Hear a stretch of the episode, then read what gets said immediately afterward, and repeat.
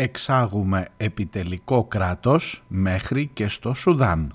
Ξεκινούν τώρα οι πίσω σελίδες.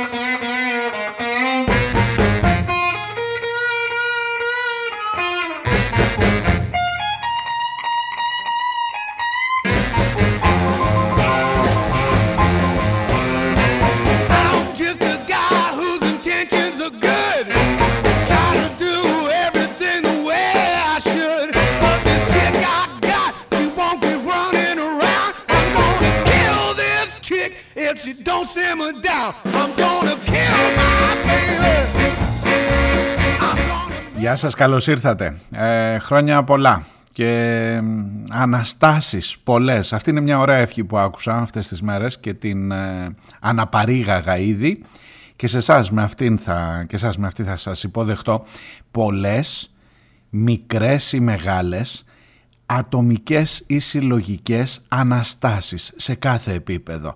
Να είμαστε καλά, υγεία εννοείται πάνω απ' όλα και καλά μυαλά γιατί έχει και κάλπη μπροστά, ε. Μ, καλώς ήρθατε.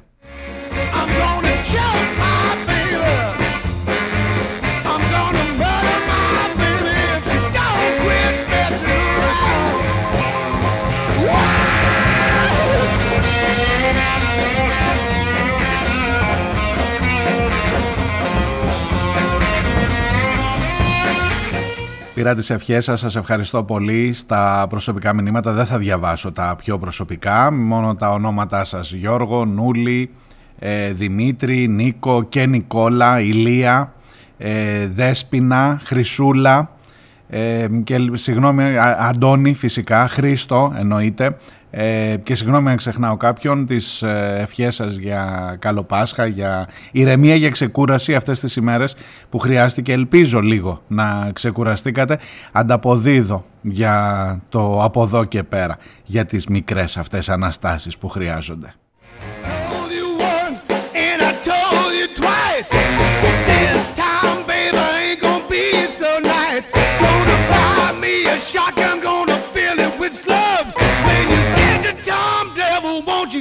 My love. I'm gonna kill my baby.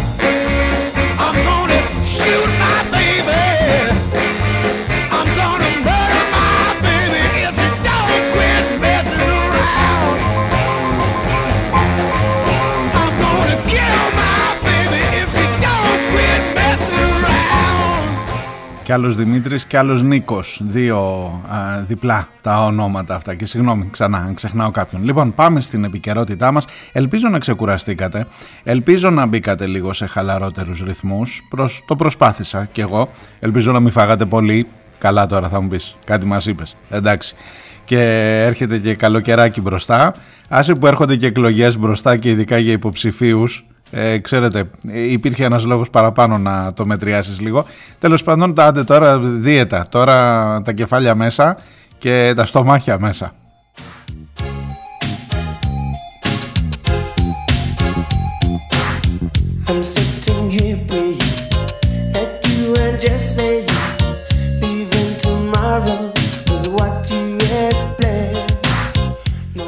Η επικαιρότητα μετά τις γιορτές του Πάσχα μας βρίσκει, κοιτάξτε τώρα, μεταξύ Ευρωκοινοβουλίου και μεταξύ Χαρτούμ, όπου γίνεται ο κακός χαμός ε, Σουδάν δηλαδή, το Χαρτούμ είναι η πρωτεύουσα του Σουδάν και με την αντιπαράθεση να ξαναβάζει στην κουβέντα το Predator. Θυμάστε ότι το Predator το δώσαμε εκτός από τη Μαδαγασκάρη και σε άλλες χώρες και έφευγε από την Ελλάδα το Predator για να πάει εκεί. Θα μου πεις το Predator έκανε τον εμφύλιο στο Σουδάν; Δεν έχω στοιχεία.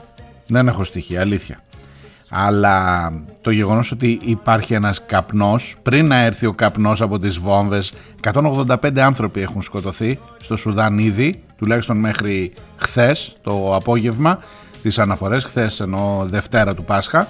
Και υπάρχει και μια ελληνική κοινότητα η οποία κινδυνεύει Έλληνες που ζουν εκεί οι οποίοι κινδυνεύουν και οι οποίοι ε, δίνεται μια μάχη αυτή τη στιγμή να απεγκλωβιστούν για να μην έχουμε και Έλληνες μεταξύ των θυμάτων.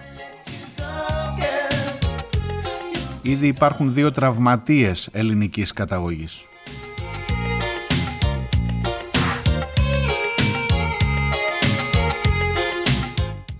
Η υπόθεση του Predator δημιούργησε μία αναστάτωση ε, πολιτική εννοώ, κομματική αν θέλετε μεταξύ ΣΥΡΙΖΑ και Νέας Δημοκρατίας. Δικαίως ο Κατρούγκαλος ρωτά τι ακριβώς έγινε, πού ακριβώς πήγε το Predator, σε ποια χέρια πήγε. Ο οικονόμο απαντά, να περίπου αυτό που σας είπα και εγώ ο κυβερνητικός εκπρόσωπος, ότι τι θέλετε τώρα να μας πείτε και για τον εμφύλιο στο Σουδάν, ο Μητσοτάκης φταίει και όταν το βάζεις τόσο γενικά, ε, καταλαβαίνετε τώρα, σου δημιουργεί ένα κλίμα. Έλα ρε παιδί μου, τώρα έχει τόσα προβλήματα. Σιγά μην ασχολήθηκε και με το, με το χαρτούμ ο Μητσοτάκης για να τους κάνει και εμφύλιο. Ε, δεν νομίζω ότι ασχολήθηκε προσωπικά, αλλά ότι υπάρχει ένα ζητηματάκι για το πώς ακριβώς αυτό το λογισμικό ε, λειτουργήσε εδώ, ναι, για τους δικούς του λόγους. Ε, παρακολουθούσαμε αρχηγό του στρατού, Ανδρουλάκη, αυτά μην τα ξαναλέμε τα ίδια. Εντάξει, ότι εκεί το κάνανε, το πήρανε για να το κάνουν, να το χρησιμοποιήσουν στον εμφύλιο πόλεμο, δεν είναι και κανένα σενάριο επιστημονικής φαντασίας. Από τη μία δεν μπορώ να το αποδείξω αυτό που λέω. Από την άλλη, δεν θα πήγαινε, δεν χρειάζεται να κάνεις πολλά λογικά άλματα για να φτάσεις εκεί. Και να σας πω και κάτι, ακόμα και αν δεν πιστεύετε εμένα ή τον Κατρούγκαλο, μπορείτε να αναρωτηθείτε από το γεγονός ότι το θέμα έχει τεθεί στην Ευρωπαϊκή Επιτροπή. Τι θυμάστε τη Σόφη, τη Σόφη Ινετβέλτ από, την, από το Ολλανδικό κυβερνών, ε, όχι το κυβερνών κόμμα, των κυβερνών συνασπισμό κομμάτων, η οποία είχε κάνει και μία εκθεσούλα για την Ελλάδα εδώ για το Predator που είναι στην Επιτροπή Πέγκα που τα ψάχνουν αυτά. Και ρωτά τώρα τον εκτελεστικό λέει αντιπρόεδρο της Ευρωπαϊκής Επιτροπής. Βρήκατε παιδί μου, βρήκες χρυσέ μου άνθρωπε στοιχεία γιατί αυτή εκεί στην Ελλάδα φαίνεται εκτός από την ε, παρακολούθηση του Φλόρου και του Χατζηδάκη και του Ανδρουλάκη και του ε, Κουκάκη φαίνεται να είχαν εξάγει το Predator και είχαμε στοιχεία και από την Ελλάδα και από την Κύπρο σας θυμίζω για χώρες των, ε, της Αφρικής. Και του λέει αυτά τα συζητούσαμε πριν από τρεις μήνες και τώρα που ξεκίνησε, ε, ξεκίνησαν οι μάχες στο Σουδάν ε, τον ρωτάμε την αφορμή αυτή τελικά βρήκες για να δούμε αν έχει παίξει κάποιο ρόλο και το Predator στον πόλεμο του Σουδάν. Κοιτάξτε που φτάσαμε έτσι, φτάσαμε να συζητάμε για την εμπλοκή ή για την συμμετοχή, εν πάση περιπτώσει πείτε ό,τι λέξη θέλετε, ε, της ελληνικής, της Ελλάδας, ας ας μην πω της ελληνικής κυβέρνησης, της Ελλάδας ως ε, κράτους, ε, με έναν εμφύλιο που γίνεται σε μια άλλη χώρα και που μπορεί, μπορεί λέω, δεν το λέω εγώ, το ρωτάει η Ευρωπαϊκή Επιτροπή, η Ευρωπαία, ε, το μέλος της ε, Επιτροπής ΠΕΓΚΑ, ε, Ευρωκοινοβούλιο, ε, που υποτίθεται ότι έχει ψάξει και όλο αυτό το θέμα με το τι γινόταν στην Ελλάδα. Θα μου πεις και που καταλήξαμε, εκλογές θα κάνουμε χωρίς να έχουμε βγάλει συμπέρασμα και κυρίως χωρίς να έχουν αποδοθεί ευθύνες για τις δικές μας τις υποκλοπές. Άσε το Σουδάν.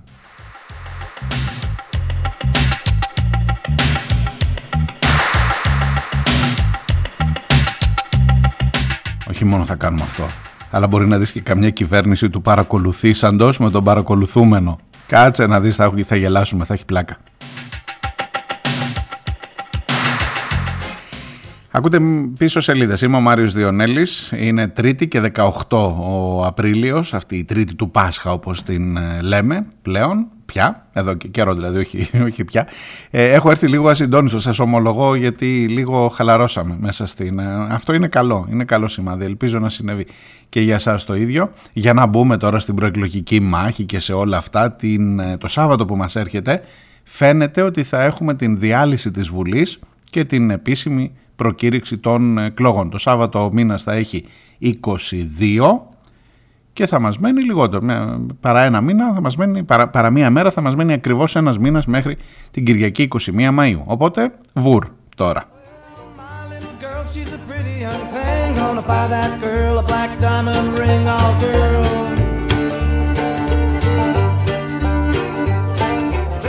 Θέλω να σταθώ ιδιαίτερα και θα σας το προαναγγείλω από τώρα στο δεύτερο μέρος στην ε, υπόθεση που έχει να κάνει με την ψήφο των ανθρώπων που θα είναι εκτός ε, των, ε, της, της περιοχής που θα ψήφισαν κανονικά για λόγους δουλειάς.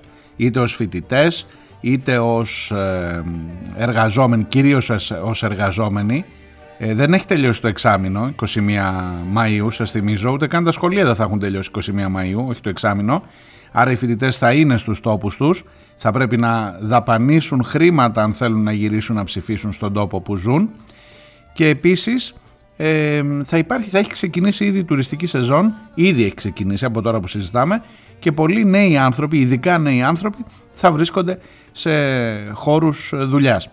Άρα υπάρχει ένα ζήτημα αποκλεισμού μεγάλου αριθμού νέων κυρίως ψηφοφόρων.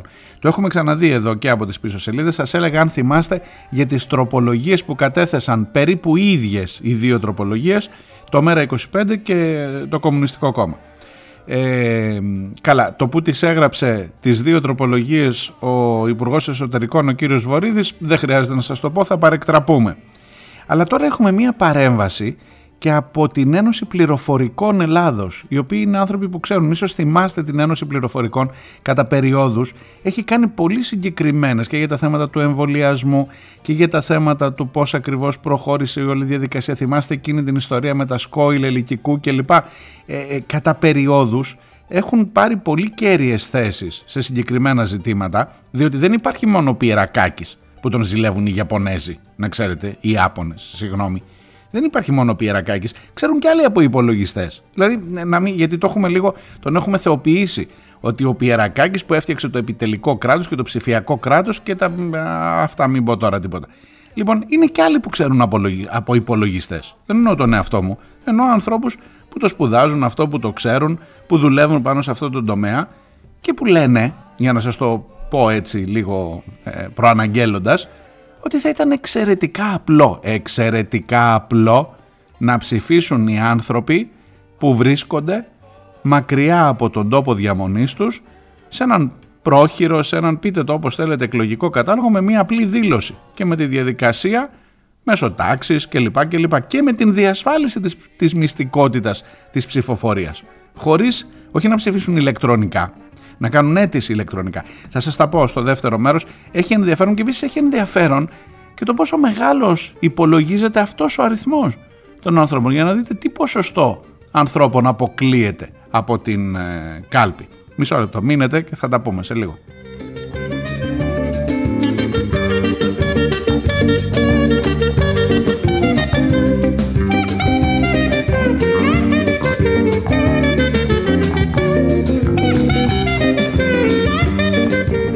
Προηγουμένως όμως δεν μπορώ να μην μπω στον πειρασμό, να μην, να μην υποκύψω στον πειρασμό. Να σας πω για τον Αλέξη Γεωργούλη. Κοιτάξτε, θα προσπαθήσω να είμαι όσο γίνεται δίκαιος και όσο γίνεται πιο αποστασιοποιημένος. Ο Αλέξης Γεωργούλης είναι ευρωβουλευτής του ΣΥΡΙΖΑ, αν δεν το θυμάστε. Από το 19, όχι τώρα. Λοιπόν, η η κεντρικότερη συζήτηση των ημερών, το, το, το βασικότερο θέμα πολιτικό αυτών των ημερών, ε, από χθες το απόγευμα δηλαδή που έσκασε το θέμα, είναι στην, ε, στις Βρυξέλλες και στους καθολικούς και λοιπά δεν ήταν Πάσχα χθες, οπότε χθες ήταν η Δευτέρα του Πάσχα, δεν ήταν ούτε αργία ούτε τίποτα, ήταν μια κανονική Δευτέρα έτσι. Λοιπόν, ε, ζητήθηκε, υπήρξε έτοιμα για την άρση ασυλίας του Αλέξη Γεωργούλη, ελπίζω να μην τα μαθαίνετε από μένα διότι κατηγορείται ότι το 2020 είχε προχωρήσει σε πολύ σοβαρές ποινικού, ε, ποινικά κολάσιμες πράξεις εις βάρος μιας γυναίκας. Μιας Ελληνίδας στο Ευρωκοινοβούλιο δικηγόρου, δεν θα πω το όνομά της. Έχει βγει βέβαια η φωτογραφία της και τα πάντα κλπ. Αλλά σέβομαι αυτό που λέει το Πασόκ, ότι είναι στέλεχό του το Πασόκ και λέει δεν σέβεστε ούτε το τεκμήριο της ε, γυναίκας που μπορεί να μην θέλει να αποκαλυφθεί. Έχει κάνει μια συγκεκριμένη καταγγελία Μιλάμε για βιασμό, μιλάμε για ξυλοδαρμό, μιλάμε για πολύ χοντρά πράγματα. Μου μπαίνουν κάποιοι ψήλοι στα αυτιά ότι αυτή η καταγγελία είναι από το 20. Δεν είναι τώρα χθες, δεν έγινε πριν από μια εβδομάδα. Είναι από το 20 και έχουν περάσει τρία χρόνια. Ο Γεωργούλης ο ίδιος λέει ότι προφανώς υπάρχει μια πολιτική σκοπιμότητα και ότι όλα αυτά είναι ψέματα. Το λέω γρήγορα γρήγορα και τη δική του θέση για να μην τον αδικήσω και το συνδέει με τις επερχόμενες εκλογές και το γεγονός ότι είναι στέλεχος του Πασόκ η συγκεκριμένη γυναίκα κλπ. Και, και βάζει μια τέτοια διάσταση. Και όπως καταλαβαίνετε μπλέξαμε, μπλέξαμε με όλο αυτό το, το, το σκηνικό ξανά στην υπόθεση της κακοποίησης της γυναικές, στην υπόθεση της αντρικής βαρβαρότητας, στην, στην υπόθεση του ε, Me Too του κινήματος. Ε, δεν θέλω εγώ να καταδικάσω κανέναν, ούτε θέλω φυσικά σε καμία περίπτωση να υποστηρίξω τον Γεωργούλη. Θέλω όμως, χωρίς να αμφισβητώ καθόλου την καταγγελία της γυναίκας, εξάλλου δεν έχω ρόλο να, και λόγο να αμφισβητήσω την καταγγελία. Ε, έχω, έχω μερικά ερωτήματα για όλο αυτό, κυρίως όμως πολιτικού χαρακτήρα, όχι τόσο ε, αστυνομικού ή, ή, χαρακτήρα που έχουν να κάνουν με τις, μετά της δικαιοσύνης, της βελγικής. Να τι πάλι η βελγική δικαιοσύνη μπροστά μας.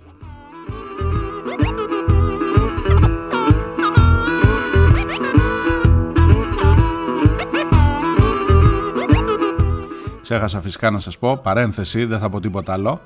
Η Εύα Καηλή είναι με βραχιολάκι σπίτι της, στο παιδί της. Βγήκε μετά από πόσο, τρεις μήνες, τα Χριστούγεννα την είχαν πιάσει. Το Πάσχα βγήκε και περιμένουμε να δικαστεί. Εντάξει, κλείνω. Εκεί, εκεί δοξάσαμε όλοι την βελγική δικαιοσύνη που κινήθηκε γρήγορα, στραπιαία και ε, έπιασε την Εύα και όλο αυτό. Τώρα με τον Γεωργούλη φαίνεται να της πήρε τρία χρόνια για μια σοβαρότατη καταγγελία και έρχεται εδώ λίγο πριν από τις εκλογές. Θα μου πεις και μόνο που το λες έτσι το παιχνίδι του Γεωργούλη παίζεις. Θα σας πω ότι γενικά είμαι καχύποπτος. Με τα πάντα από ένα σημείο και μετά. Θα σας πω επίσης ότι στο πολιτικό κομμάτι ο Γεωργούλης είναι ένας άνθρωπος ο οποίος για μένα τουλάχιστον είναι πολιτικά, προσέξτε το, πολιτικά αντιπαθέστατος. Όχι γιατί ε, έχω τίποτα με τον άνθρωπο, δεν τον ξέρω φυσικά. Και είναι και ωραίος αυτό. Γιατί τον ψηφίσαμε τον Γεωργούλη, γιατί τον ψήφισαν οι αριστεροί. Με ενοχλεί η παρουσία του Γεωργούλη από την πρώτη μέρα πριν να υπάρξουν οι καταγγελίες αυτές για τις οποίες συζητάμε τώρα. Η, η παρουσία του Γεωργούλη ως εκπροσώπου της αριστεράς στο Ευρωκοινοβούλιο πραγματικά μου είναι αποκρουστική. Ακριβώς επειδή δεν έχει τίποτα να πει και ξέρω αν, αν εσείς βρείτε κάπου τι έκανε ο Γεωργούλης αυτά τα χρόνια που θυμάστε όταν πήγε πάνω που έβγαζε κάτι φωτογραφίες σαν να είχε πάει πενταήμερη. Αυτό το παιδί έχει πάει πενταήμερη εκεί. Και μια που πήγε πενταήμερη, ένα και τα ποτά και τα ξενύχτια και τα αυτά μην πω τώρα, ό,τι κάναμε στην πενταήμερη όταν ήμασταν. Αλλά αυτός πήγε πενταήμερη, πενταετή εκδρομή έχει πάει εκεί, παίρνει τόσα παίρνει κάθε μήνα και εκφράζει την ελληνική αριστερά. Θα μου πεις κάποιος τον ψήφισε, φίλε μου, δεν, τον, δεν πήγε μόνος του. Κάποιος τον ψήφισε. Θα σου πω ότι θυμάσαι που είχε δηλώσει ότι μου κάνανε προτάσεις και η Νέα Δημοκρατία και ο ΣΥΡΙΖΑ. Το σκέφτηκα λιγάκι και λέω: Μωρέ, δεν πας με το ΣΥΡΙΖΑ. Και έτσι βγήκε βουλευτής, ευρωβουλευτής. Λοιπόν, το γεγονός ότι τον επέλεξε ο ΣΥΡΙΖΑ για ευρωβουλευτή για να εκπροσωπήσει την ελληνική αριστερά ως ωραίος εραστής δυτικών προαστίων κλπ. Και, κάτι τέτοια. Και με την κοπέλα εκεί, την, την, την κυρία αυτή που καταγγέλει σήμερα συγκεκριμένα πράγματα, πολύ σοβαρά επαναλαμβάνω πράγματα, Φαίνεται ότι είχε σχέση το 20 όταν πήγε, το 19 πήγε βουλευτής, το 20 και μετά είχε σχέση και με μια Ιταλίδα. Βγαίνουν τώρα διάφορα και δεν με νοιάζουν καθόλου οι σχέσεις και τα πηδήμα, συγγνώμη τώρα, του Γεωργούλη. Δεν με νοιάζει, καθόλου δεν με νοιάζει. Με νοιάζει ότι αυτός ο άνθρωπος είναι εκεί ως ωραίος, σε εισαγωγικά, και ήταν το μοναδικό κριτήριο το οποίο οδήγησε κάποιες χιλιάδες ψηφοφόρους του ΣΥΡΙΖΑ αριστερούς ανθρώπους υποτίθεται που θέλεις να τους εκπαιδεύσεις στην αριστερά, που θέλεις να τους εμφυσίσεις στις αρχές και τις αξίες της αριστεράς και τους έβαλες να πάνε να ψηφίσουν Γεωργούλη. Και πήγανε και ψήφισαν Γεωργούλη. Επί αυτού του ζητήματος θεωρώ αποκρουστική την παρουσία του Γεωργούλη στο Ευρωκοινοβούλιο. Τώρα τα υπόλοιπα ας τα βρει η δικαιοσύνη. Και ναι, θα παραδεχτώ, χωρίς να θέλω να τον υποστηρίξω, ότι το timing στο οποίο βγαίνει αυτή η καταγγελία γιατί αν είχε γίνει τρία χρόνια πριν, ελάτε να αναρωτηθούμε λίγο μαζί. Αυτό δεν, σας λέω, είναι λεπτό το ζήτημα και είναι και πολύ σοβαρό. Καθόλου δεν θα αμφισβητήσω. Ξαναλέω για να μην παρεξηγηθώ τις καταγγελίες. Δεν είναι αυτός ο ρόλος μου. Αλλά ρε αδερφέ, έχεις μια καταγγελία τρία χρόνια. Ο Γιώργουλης προφανώς το ξέρει ότι του έχει κάνει μήνυση. Στους άλλους εκεί, του Σιριζέους, είναι και άλλοι ευρωβουλευτές. Είναι ο Κόκαλης, είναι ο Παπαδημούλης, είναι ο Αρβανίτης, είναι ο Κούλογλου, είναι η Κουντουρά. Ξεχνάω κανέναν. Ε, δεν τους είπε τίποτα ότι έχω μια υπόθεση εδώ. Και τώρα διαβάζω ότι ο ΣΥΡΙΖΑ τον απέπεμψε ως όφιλε. Ο ίδιος είπε όχι εγώ πρώτος παρετούμε από τον ΣΥΡΙΖΑ για να μην εκθέτω το κόμμα. Ο ίδιος ζήτησε την άρση της ασυλίας του, την οποία έτσι και αλλιώς θα δρομολογούσε το Ευρωπαϊκό Κοινοβούλιο. Δηλαδή είναι και λίγο παιχνίδι με τις λέξεις. Έρχεται το Ευρωπαϊκό Κοινοβούλιο και λέει η πρόεδρος του Ευρωκοινοβουλίου, η κυρία Μετσόλα, ότι έχω λάβει έτοιμα από την ε, ε, βελγική δικαιοσύνη για την άρση της ασυλίας του Έλληνα Ευρωβουλευτή και μετά λέει ο Έλληνας Ευρωβουλευτής ότι αιτούμε την άρση της ασυλίας του. Κάτσε κουμπάρε, όχι δεν την αιτήσε, στην επιβάλλουν την άρση της ασυλίας. Εν πάση περιπτώσει ε, θα τα λύσει η δικαιοσύνη αυτά. Στο πολιτικό κομμάτι όμως επιμένω για την αριστερά αυτή η παρουσία ήταν ήδη ντροπιαστική πριν να γίνουν όλα αυτά. Σε ό,τι αφορά τις θέσεις, τις αξίες, τις αρχές της αριστεράς που θέλεις να τις προβάλλεις υποτίθεται και σε μια Ευρώπη ενωμένη που ανήκουμε όλοι το κοινό μας σπίτι και μην, μη, μην πω τώρα τίποτα.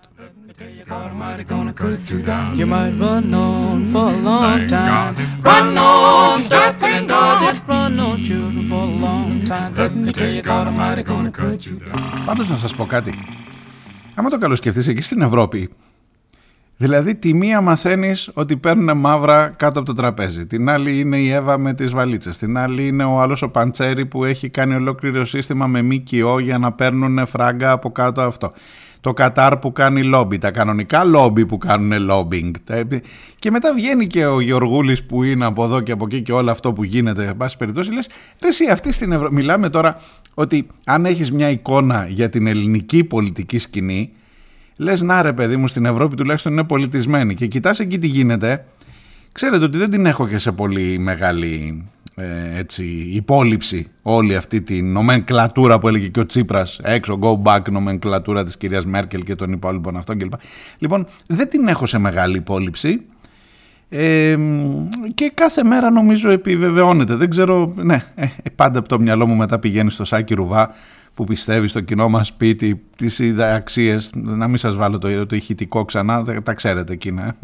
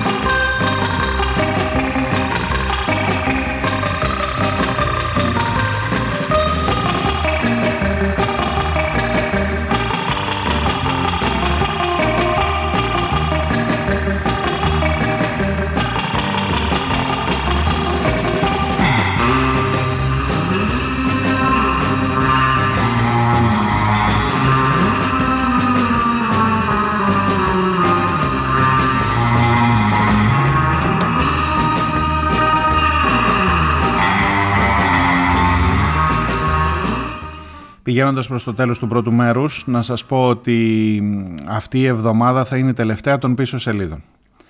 Ε, τον ξέρετε το λόγο ασφαλώς, λόγω της ε, υποψηφιότητας και ο νόμος επιβάλλει ότι δεν μπορούν να μεταδίδονται από τα ραδιόφωνα, από τις δημόσιες συχνότητες εκπομπές υποψηφίων, αλλά κυρίως ε, επειδή και θα, θα προσπαθήσω να το εξηγήσω και τις επόμενες μέρες. Ίσως η τελευταία εκπομπή της Παρασκευής να έχει λίγο ειδικό χαρακτήρα. Κυρίως επειδή και η δική μου οπτική, η δική μου ματιά θα πρέπει να είναι στραμμένη πιο πολύ στα... Οι πίσω σελίδες δεν ακούγονται στο Ηράκλειο της Κρήτης, από ραδιοφωνικό σταθμό εννοώ, αλλά ως υποψήφιος του Ηρακλείου νομίζω ότι θα πρέπει να είναι, καταλαβαίνετε νομίζω και εσείς ότι η ματιά μου θα πρέπει να είναι στραμμένη πιο πολύ σε αυτά, σε πράγματα που ίσως να μην αφορούν, να μην εμπλέκουν έναν άνθρωπο ας πούμε στη Γκαβάλα ή στη Λέσβο ή στη Λαμία ή στα Τρίκαλα που ακούτε τις πίσω σελίδες. Οπότε με αυτή τη λογική νομίζω ότι είναι καλύτερο και όχι μόνο επειδή το επιβάλλει ο νόμος, αλλά και ε, για λόγους fair play προς τους υπόλοιπους συνυποψηφίους όλων των κομμάτων οι πίσω σελίδες αυτό το μέσο επικοινωνίας που μπορεί να θεωρηθεί και μέσο προβολής, διαφήμισης κλπ να συγγύσουν για ένα διάστημα, για αυτό τον ένα μήνα της προεκλογικής περίοδου και με την υπόσχεση βεβαίως ότι θα ξαναβρεθούμε. Αυτό κρατήστε το και όχι ως προεκλογική υπόσχεση. Θα τα πούμε και τις επόμενες ημέρες, πάντως να βάλετε στο πρόγραμμά σας ότι η σημερινή της Τρίτης, Τετάρτης, Πέμπτης και Παρασκευής θα είναι οι τέσσερις τελευταίες εκπομπές, τουλάχιστον μέχρι τις εκλογές.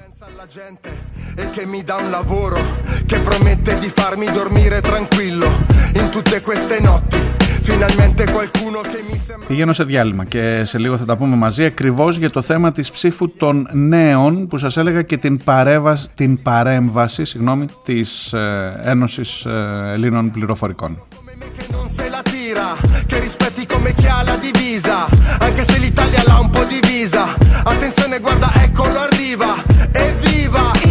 Che succede vi faccio vedere come si fa.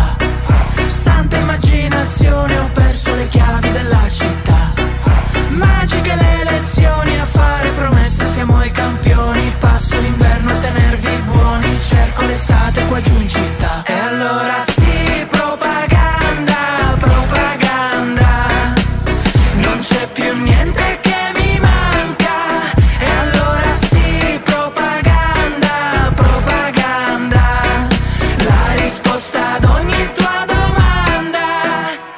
Sono passati degli anni e tutto è ancora uguale a prima. Sono sempre senza lavoro e sempre con meno autostima. Accendo la tele, un politico parla, sembra interessante, ascoltiamolo un po'. Fa mille promesse, la gente lo guarda, sicura alle prossime lo voterò. E allora si propaga.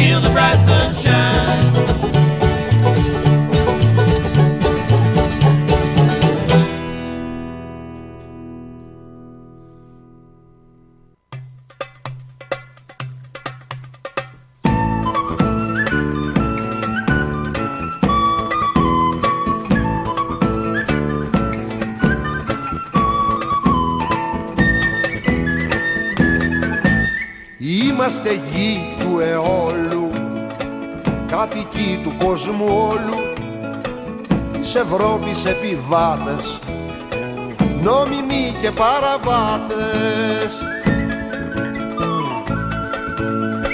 Είμαστε όλοι καναρίνια Ποιητές και φιγουρίνια. Μείναμε για σένα Ευρώπη Η καλύτερη και η πρώτη. Γιατί όχι Γιατί όχι Είμαστε όλοι καναρίνια Ποιητές και φιγουρίνια. Μείναμε για σένα Ευρώπη Η καλύτερη και η πρώτη Γιατί όχι Γιατί όχι. Ξεκινώ το δεύτερο μέρος από εδώ, από το «Γιατί όχι» του Θωμά Μπακαλάκου, από έναν δίσκο του 1993, 20 χρονάκια, πόσο, 30 χρονάκια, όχι 20. Ε, θα σας εξηγήσω, είναι πρόταση του Αντώνη από την αρχαία Ολυμπία. Το αφήνω λίγο να το ακούσουμε και θα σας πω. Κάτοικοι του κόσμου όλου Της Ευρώπης επιβάτες Νόμιμοι και παραβάτες Φραγκοφράγκοι και αραβίτες Μας ακούμπησαν στις μύτες Ανατόλοι και δυσμένοι Μας κουρέψανε το γέννη. Γιατί όχι Γιατί όχι Τετρακόσια του ημάμι Δεν μας πήρε το ποτάμι. Οι θεοί και οι πασάδες Ήταν όλοι περαντζάδες. Γιατί όχι Γιατί όχι.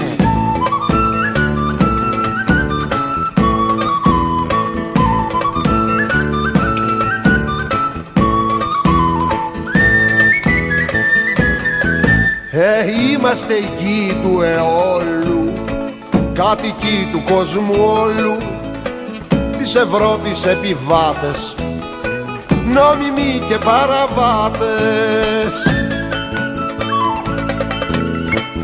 Και ο μόμος και ο κόμος Της φυλής μας υποκόμος. Και ο τράγος τραγωδία όταν ήθελε εξουσία. Γιατί όχι γιατί όχι. Και κατάκολο και ράχη και πρωτόκολλο και μάχη και γραμμή και αναρχία τεθλασμένη εξουσία. Γιατί όχι γιατί όχι. Είμαστε όλοι καναρίνια Ποιητές και φιγουρίνια. Μείναμε για σένα Ευρώπη Η καλύτερη και η πρώτη. Γιατί όχι Γιατί Δεν ξέρω αν είχε ακουστεί αυτό την περίοδο του δημοψηφίσματος του 2015, το γιατί όχι. Θα, θα μπορούσε να έχει αλληγορική σημασία. Νομίζω εδώ ανατέμνει ο Θωμάς Μπακαλάκος την σχέση αυτής εδώ της χώρας με την Ευρώπη, μια που πιάσαμε εκεί τα περί Καηλή, του Γεωργούλη, όλο αυτό το σύστημα που ε, νομίζω ε, σηκώνει πάρα πολύ κριτική και πάρα πολλές εκπομπές τη μία πίσω από την άλλη. Ο Αντώνης βέβαια από την αρχαία Ολυμπία μου το έστειλε με άλλη αφορμή. Με αφορμή τα θλιβερά γεγονότα που εξελίσσονται στο Χαρτούμ αλλά και το άρθρο του Γιώργου Σταματόπουλου στην Ευσύν του Σαββατοκύριακου που όπως λέει οι συνθέτες των μεσογειακών χωρών θα μπορούσαν με τα συμφωνικά τους έργα και σε εφαρμογή της νέας πρότασης σύνθεσης, είναι μια πρόταση του Θωμά Μπακαλάκου που βασίζεται στη σύνθεση έργων με βάση την ομιλούμενη γλώσσα, να δημιουργήσουν ένα δυναμικό μουσικό μεσογειακό κίνημα που θα αναγορεύσει την μουσική ως δικαιόπολη που παρακάμπτοντας πολιτικούς και στρατιωτικούς θα καλέσει τους λαούς της Μεσογείου να συνάψουν μεταξύ τους συνθήκη ειρήνης όπως έκανε ο ήρωας του Αριστοφάνη, ο Δικαιόπολης. Πιστεύω ακράδαντα ότι αυτό μπορεί να το καταφέρει μόνο η μουσική μου, γράφει ο Αντώνης. Η μακράν δυνατότερη των τεχνών, αυτή που ξεπερνάει κάθε σύνορο και ισοπεδώνει τον οποιοδήποτε φράχτη, νοητό ή υπαρκτό. Εάν αυτό το μεγαλεπίβολο εγχείρημα υλοποιηθεί, γιατί να μην γίνει παράδειγμα προς μίμηση για την πολυπόθητη για τον άνθρωπο και όχι για τα συμφέροντα παγκόσμια ειρήνη. Και μου στέλνει το έργο αυτό του Μπακαλάκου σχετικά άγνωστο το, από, την, ε, τα, από την Ελλάδα για την Ευρώπη, έτσι λέγεται ο δίσκος, ε, από την Ελλάδα για χαρά μάλλον λέγεται ο δίσκος, που είναι μέσα αυτό το τραγούδι που ακούσαμε, το «Γιατί όχι», ο Θωμάς Μπακαλάκος ένας ε, εξαιρετικός συνθέτης, τον ακούσαμε πρόσφατα με αφορμή την ε, εκπομπή αν θυμάστε για την ε, επέτειο από την δολοφονία του Μπελογιάννη με εκείνο το «Μην καρτεράτε» που ήταν εμπνευσμένο από τον λόγο, από την απολογία του Μπελογιάννη. Ε, ένας συνθέτης που πήρε θέση στα πράγματα, μέλος του Πασόκ αλλά και επικριτής φοδρός του Πασόκ, κοινοτάρχης Ανθούσας για κάποιο διάστημα, είχε υπηρετήσει και την τοπική αυτοδιοίκηση και το 1993 όταν βγαίνει αυτός ο δίσκος έχει να πει πολλά για το πώς κατέληξε το Πασόκ εδώ και ειδικά με το επόμενο που λέω να ε, βάλω και ένα δεύτερο από αυτό τον δίσκο, ο οποίος λέγεται «Σταθεροποίηση» και είναι σαν να έχει ποζάρει ο Κώστας Σιμίτης για να γραφτεί αυτό εδώ.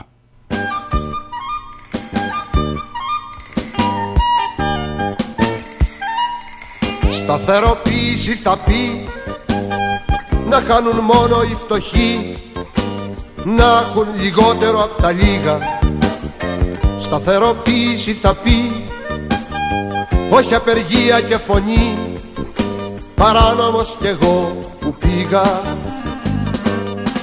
Συμπαθέστατοι μας λένε η τάξη των πλουσίων πρέπει να σταθεροποιηθεί Μα περίεργοι μας λένε η τάξη των μυρίων πρέπει να εξυγχρονιστεί πρέπει να είναι και να φαίνεται φτωχή.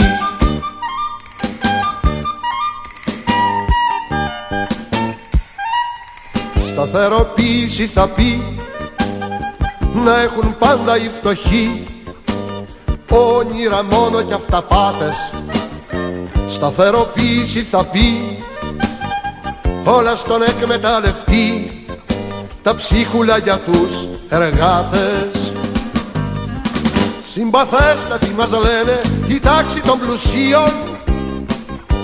Πρέπει να σταθεροποιηθεί Μα περίεργοι μας λένε η τάξη των μυρίων. Πρέπει να εξυγχρονιστεί Πρέπει να είναι και να φαίνεται φτωχή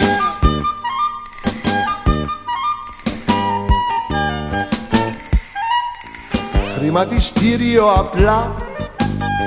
Είναι παιχνίδι με λεφτά. Πόσο κοστίζει η δουλειά μας. Χρηματιστήριο αν θες. Είναι που παίζουν οι τιμές Και τρέμει η τιμή κοντά μας. Συμπαθέστατοι μας λένε η τάξη των πλουσίων Πρέπει να σταθεροποιηθεί Μα περίεργοι μας λένε η τάξη των μυρίων. Πρέπει να εξυγχρονιστεί πρέπει να είναι και να φαίνεται φτωχή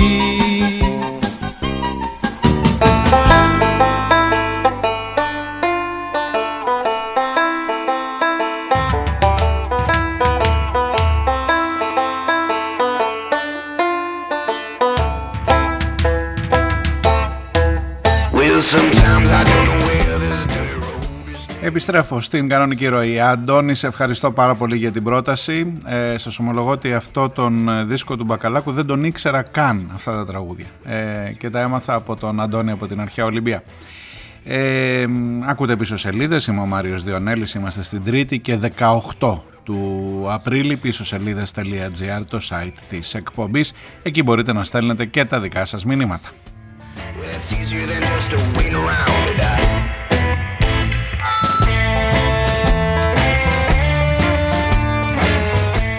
Έρχομαι σε αυτό που σας έχω υποσχεθεί, την επιστολή, την ανακοίνωση της Ένωσης Πληροφορικών Ελλάδος για το μείζον θέμα, για το κέριο θέμα της ψήφου των νέων ανθρώπων, των ανθρώπων που δεν θα μπορούν να βρεθούν στις ε, κάλπες, εκεί που είναι καταγεγραμμένοι στις ε, 21 Μαΐου, σε κάτι περισσότερο από ένα μήνα από σήμερα. Ένα θέμα το οποίο έχει ήδη προκαλέσει συζήτηση, μάλλον όχι στη Βουλή, συζήτηση στην κοινωνία. Στη Βουλή απαξίωσε η Νέα Δημοκρατία ούτε καν να τις θέσει προς ψηφοφορία τις ε, τροπολογίες τις σχετικές. Έρχεται λοιπόν η Ένωση Πληροφορικών Ελλάδος και λέει καταρχάς ε, ότι μιλάμε για περίπου 220.000 τέτοιους εργαζόμενους σε εποχικές θέσεις εργασίας στις τουριστικές περιοχές. Μόνο για τους εποχικά εργαζόμενους, δεν βάζει μέσα τους φοιτητές. Ε, και λέει ότι ως Ένωση Πληροφορικών Ελλάδος, έχοντας την, απέ, την απαραίτητη τεχνογνωσία σε επίπεδο ηλεκτρονικής διακυβέρνησης και ασφάλειας αντίστοιχων συστημάτων, καλούμε την, πολι, την πολιτεία να υλοποιήσει άμεσα όλες τις απαραίτητες διαδικασίες ώστε και η μεγάλη αυτή ομάδα των συμπολιτών μας να έχουν σε κάθε περίπτωση τη δυνατότητα να συμμετάσχουν στις επικείμενες εκλογές και να ασκήσουν χωρίς πρόβλημα το εκλογικό τους δικαίωμα.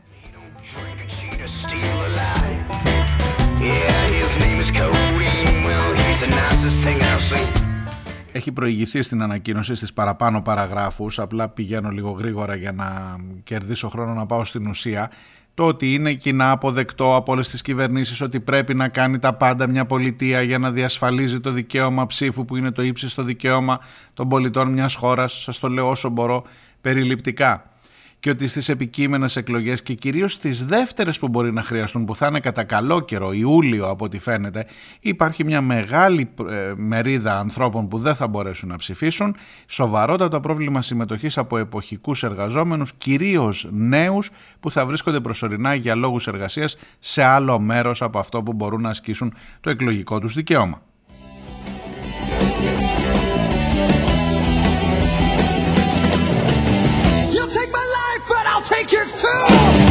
You fire your musket, but I'll run you through. So when you're waiting for the next attack, you better stand, there's no turning back.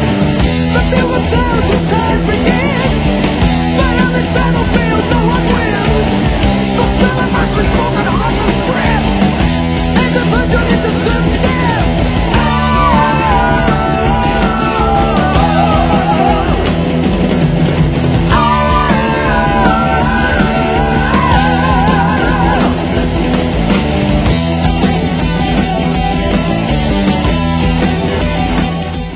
φυσικά εδώ είναι η Iron Maiden που έλεγε ποιος ήταν που έλεγε ο, ε, ένας παπάς μου φαίνεται που έλεγε όποτε έρχονται οι Iron Maiden συμβαίνει κάτι κακό στην Ελλάδα πιάνουν φωτιές και τέτοια θυμάστε που είχε. Τέλος πάντων πατώ εδώ πάνω κάνοντας ιεροσιλία ως προς τη μουσική δηλαδή όχι ως προς τους παπάδες ε, για να σας συνεχίσω την επιστολή αυτή. Σε καθαρά τεχνικό επίπεδο το οποίο καλούμαστε να σχολιάσουμε ως Ένωση Πληροφορικών και άρα καθήλυνα αρμοδίων δεν υπάρχει κανένας απολύτως λόγος να μην υλοποιηθεί μια τέτοια διαδικασία δυνατότητας προσωρινής μεταφοράς του εκλογικού δικαιώματος στο μέρος όπου εργάζονται κατά τον τόπο διαμο... από τον τόπο διαμονής τους. Όλοι οι υποψήφοι, και λένε και το πώς παρακάτω, αυτό είναι η ουσία. Όλοι οι υποψήφοι διαθέτουν, όλοι οι ψηφοφόροι συγγνώμη, διαθέτουν ήδη κωδικούς πρόσβασης ταυτοποίησης μέσω του τάξης. Τα στοιχεία των συμβάσεών τους καταχωρούνται ηλεκτρονικά. Συνεπώς ο καθένας θα μπορούσε να καταχωρεί μία αίτηση προσωρινής μεταφοράς εκλογικού δικαιώματος στην πόλη εργασίας του. Ήδη εφαρμόστηκε στην πράξη για την υλοποίηση της διαδικασίας των εμβολιασμών, καθώς και των αιτήσεων επιδομάτων κατά την περίοδο της πανδημίας. Δηλαδή δεν πρόκειται για ηλεκτρονική ψηφοφορία, αλλά, για μό- αλλά μόνο για δυνατότητα μεταφοράς εκλογικού δικαιώματος με σύντομες διαδικασίες.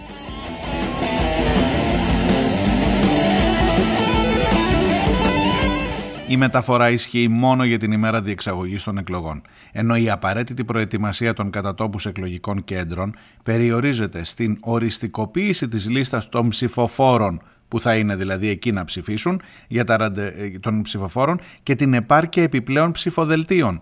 Η πλατφόρμα που χρησιμοποιήθηκε για τα ραντεβού εμβολιασμών λειτουργήσε χωρίς σοβαρά προβλήματα, εξυπηρετώντας επιτυχώς εκατομμύρια τέτοιες καταχωρήσεις.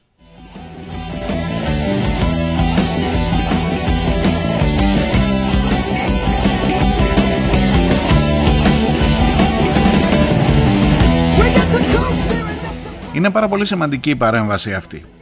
Λέει η Ένωση Πληροφορικών Ελλάδος ότι το ξανακάνατε με τους εμβολιασμούς. Γιατί με τους εμβολιασμούς μπορούσα να πάω να εμβολιαστώ εκεί που μένω και δεν χρειαζόταν εκεί που είμαι γραμμένο στο δημοτολόγιό μου; Και αφού το κάναμε μία φορά, γιατί δεν μπορώ να το κάνω, όχι να ψηφίσω ηλεκτρονικά, που τίθεται θέμα και διαβλητότητας ότι κάποιος μπορεί να βλέπει από την άλλη μεριά τι ψηφίζω κλπ. Να κάνω αίτηση ηλεκτρονικά εφόσον έχω τους κωδικούς του τάξης και εφόσον έχω, εφόσον έχω ε, ε, νόμιμη σύμβαση εργασίας, αυτό είναι ένα ντεφό, γιατί πολλοί μπορεί να δουλεύουν με μαύρα στην, ε, στα νησιά, αλλά εν πάση περιπτώσει αν υπάρχει και μια σύμβαση εργασίας που δείχνει ότι ο άνθρωπος που μένει στο Εγάλεο έχει σηκωθεί και έχει πάει είναι 24 χρονών και πήγε και βρήκε δουλειά και δουλεύει στη Μήλο και έχει μια σύμβαση εργασίας με αυτόν τον άνθρωπο που τον απασχολεί στη Μήλο, έχεις δύο δεδομένα. Πρώτον ότι έχει τους κωδικούς τάξης για να κάνει την αίτησή του. Και δεύτερον ότι έχει τη σύμβαση εργασίας και άρα δεν πήγε για διακοπές, δεν είναι διακοπές, δουλεύει εκεί και άρα αφού δουλεύει έχει το δικαίωμα να ψηφίσει. Με αυτά τα δύο στοιχεία μπορείς και σήμερα και τώρα που μιλάμε και μέχρι και μια εβδομάδα θα σου πω εγώ, μέχρι και 10 μέρες πριν τις εκλογές, τι μας εμποδίζει να το κάνουμε να δηλώσει αυτός ο άνθρωπος ότι ναι θέλω να ψηφίσω, προφανώς το είπαμε και την προηγούμενη φορά, δεν θα ψηφίσει τους υποψήφιους που θα ήταν στο Εγάλεο, γιατί δεν θα βρούνε τα ίδια ψηφοδέλτια να στείλουν από εκεί και δεν μπορείς να το κάνεις αυτό για όλη τη χώρα, αλλά τουλάχιστον το κόμμα που θέλει να ψηφίσει θα μπορεί να το κάνει εάν ακολουθηθεί μια απλή διαδικασία στο ψηφιακό κράτος του κυρίου Πιερακάκη που το ζηλεύουν οι Ιάπωνες που μας έχει φτιάξει τα, τα Gov και τα αυτά και τα GR και τα τέτοια γιατί δεν μπορεί να γίνει αυτό;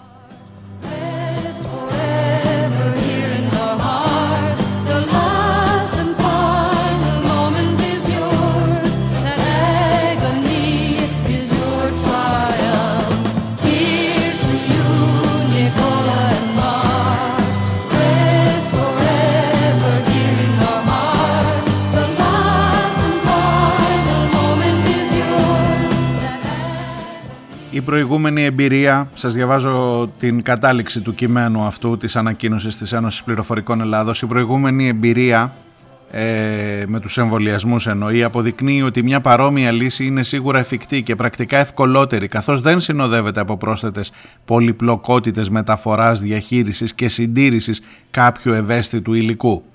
Είναι απολύτως κατανοητό και εδώ είναι η ουσία επίσης ότι το παραπάνω ζήτημα δεν αφορά μόνο το τεχνικό επίπεδο, καθώς σχετίζεται κυρίως με τις προβλέψεις του εκλογικού νόμου, την κατανομή βουλευτικών εδρών στις περιφέρειες και φυσικά τη διατήρηση πλήρους ανωνυμίας στα ψηφοδέλτια. Παρ' όλα αυτά, τα ζητήματα αυτού του επίπεδου μπορούν και πρέπει να επιληθούν πρωτίστως σε θεσμικό επίπεδο και εν συνεχεία σε τεχνικό. Είμαστε βέβαιοι ότι αυτό μπορεί να συμβεί πλήρως και εγκαίρως πριν την οριστικοποίηση των εκλογικών καταλόγων, ώστε οι εκατοντάδες χιλιάδες αυτοί πολίτες να μην αναγκαστούν να στερηθούν εκ των πραγμάτων του εκλογικού τους δικαιώματος, ιδιαίτερα στην περίπτωση επαναληπτικών εκλογών μέσα στο καλοκαίρι.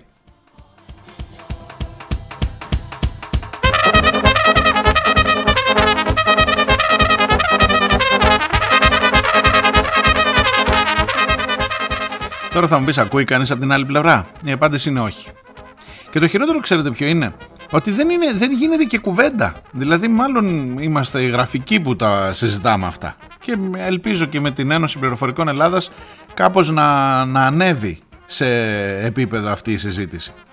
Δεν βλέπω ρε παιδί μου κάπου σε κάποιο κανάλι να ρωτάνε ας πούμε το Μητσοτάκη γιατί δεν δίνεται δικαίωμα, το Βόρειο, γιατί δεν δίνεται δικαίωμα. Να πάρουμε μια απάντηση. Γιατί δεν γίνεται, γιατί είναι δύσκολο, γιατί δεν, ε, δεν δουλεύει ο σερβερ, γιατί έχει πάθει κοκομπλόκο το μηχάνημα, γιατί ξέρω εγώ κάτι. Αυτό το ψηφιακό κράτος του Πιερακάκη. Τον Πιερακάκη, γιατί δεν τον ρωτάνε. Ο Πιερακάκης δεν μιλάει ποτέ. Άμα δεν είναι το περιβάλλον ελεγχόμενο σε δεν ξέρω σε τι περιβάλλον μιλάει ο Πιερακάκης, σε DOS, σε Windows, Windows 10, δεν ξέρω πού μιλάει ακριβώς, αλλά μόνο σε τέτοιο περιβάλλον βλέπω να δίνει συνεντεύξεις. Το να τον ρωτήσουμε γιατί δεν μπορείς να κάνεις τους ανθρώπους αυτούς να, να, να, να τους εγγυηθείς ότι θα ασκήσουν το ύψιστο δικαίωμά τους, δεν τον ενοχλεί κανένας, δεν βλέπω κανέναν να, να βάζει τέτοιο ζήτημα.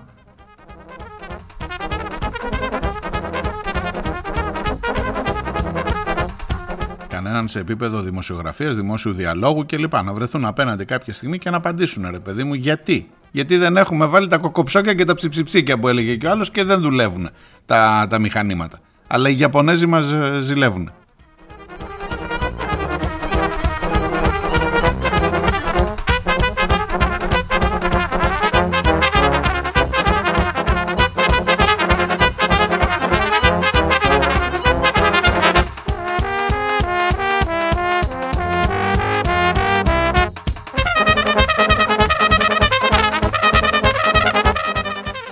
Αυτό το οι Ιάπωνες μας ε, δουλεύουν, αν δεν ξέρετε τι εννοώ, γιατί μπο- δεν- δεν είστε υποχρεωμένοι να ξέρετε όλο το background, είναι ότι είχε δηλώσει ο Πιερακάκης ότι πήγαμε στην Ιαπωνία τότε που πήγε ο Μητσοτάκης και τους είπαν ότι ζηλεύουν το πόσο πολύ έχει προχωρήσει η Ελλάδα στο, στην ψηφιακή μεταρρύθμιση κλπ. Καλά.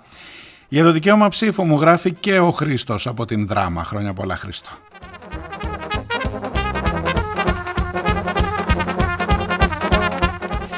Μου γράφει λοιπόν συνεπικουρώντας τον Νικόλα και τον Ζώη από Μπορντό και από Ζηρίχη οι δυο τους. Προφανώς είναι απαράδεκτο, λέει ο Χρήστος, να μην δίνεται η δυνατότητα της ψήφου για αυτόν που θέλει να ασκήσει αυτό το δικαίωμα. Απρόσκοπτα και εύκολα, όπου και αν βρίσκεται, χωρίς να χρειάζεται να ταξιδέψει, να ξοδέψει ή στην τελική να μην μπορεί να λείψει από την δουλειά του. Κρατήστε ότι στην πράξη, με το θέμα της ψήφου από το εξωτερικό, μπορεί να ψηφίζει ένας Έλληνας στην Αυστραλία, που είναι πριν από 20 χρόνια που έχει πάει, ε, και εκεί βάζουν διάφορα ζητήματα. Θα σας διαβάσω παρακάτω το μήνυμα του Χρήστου. Αλλά δεν μπορεί να ψηφίσει ένας άνθρωπος που πήγε να δουλέψει στη Μήλο από, το, από την Αθήνα. Έτσι. Αλλά τέλος πάντων έχει διάφορα ε, κουφά όλη αυτή η ιστορία.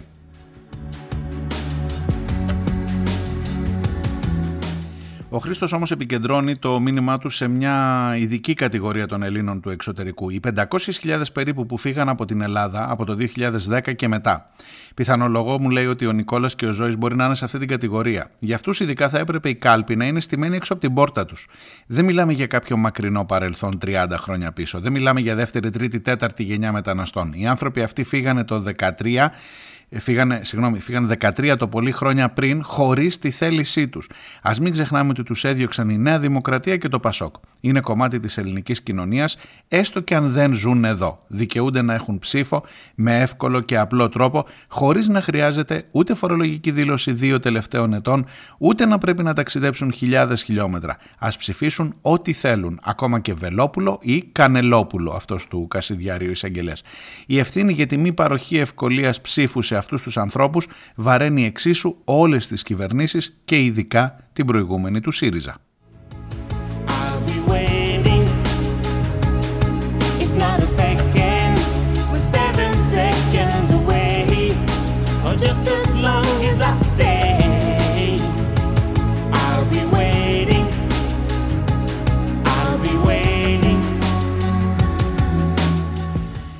Η τωρινή κυβέρνηση, γράφει ο Χρήστος, είχε επιπλέον στο οπλοστάσιό της, εκτός από τον Δημοκράτη Βορύδη που ίδρωσε να διοργανώσει έναν διαγωνισμό του ΑΣΕΠ και τον υπερτιμημένο γίγαντα του ψηφιακού μετασχηματισμού, τον Πιερακάκη, αυτόν που μας παρήχε την απίστε, τα απίστευτα τεχνολογικά θαύματα, να κλείνουμε ηλεκτρονικά ραντεβού για τα εμβόλια, να περιμένουμε να έρθει η σειρά ε, του αφημί μας για να αιτηθούμε τα διάφορα πας και τόσα άλλα. Εκτός από την σίγουρη λύση της επιστολικής ψήφου, τέσσερα χρόνια θα μπορούσε ανετότατα να το είχε λύσει και ψηφιακά το θέμα για τους ετεροδημότες. Σε εκλογικό τμήμα παρουσία δικαστικού αντιπροσώπου.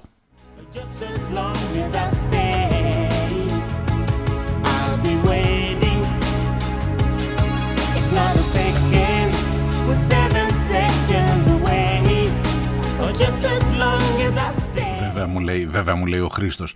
Εδώ οι αλγορίθμοι του Πιερακάκη δεν εντόπιζαν τα προφανή, τα στάνταρ. Ότι δεν μπορεί δηλαδή βουλευτής να παίρνει αναθέσεις από το δημόσιο.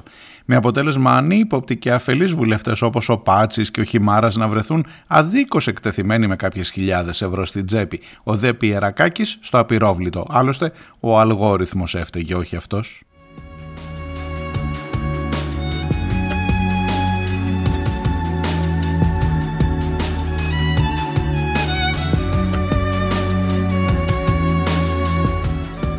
Χρήστο, πραγματικά η συνδυαστική σου ικανότητα στην επικαιρότητα με, με εκπλήσει και τη θαυμάζω, πραγματικά. Ε, ότι είχαμε αλγόριθμο, προσπαθούμε να βάλουμε αλγόριθμο για να ψηφίσει ο κόσμος και δεν βρίσκει ο αλγόριθμος ότι το αφημί της εταιρείας του Πάτσι, το καταλαβαίνετε πόσο δίκιο έχει ο Χρήστος αυτό, το αφημί της εταιρείας του Πάτσι που είναι βουλευτής δεν έχει πάνω, δεν γράφει βουλευτής όταν, που βλέπεις ότι παίρνει από το δημόσιο συμβάσεις και ο χιμάρας κλπ. Δεν είναι, είναι άλλο αφημί και παρόλο που είναι, τι να, δεν, έχουμε καταφέρει τα αυτονόητα. Περιμένετε να ψηφίσουν οι νέοι που πήγανε στη, για δουλειά. Σας αφήνω με αυτά μέχρι εδώ για σήμερα. Θα τα πούμε αύριο την ίδια ώρα να προσέχετε και στο, επαν, επανακούιν. Γεια.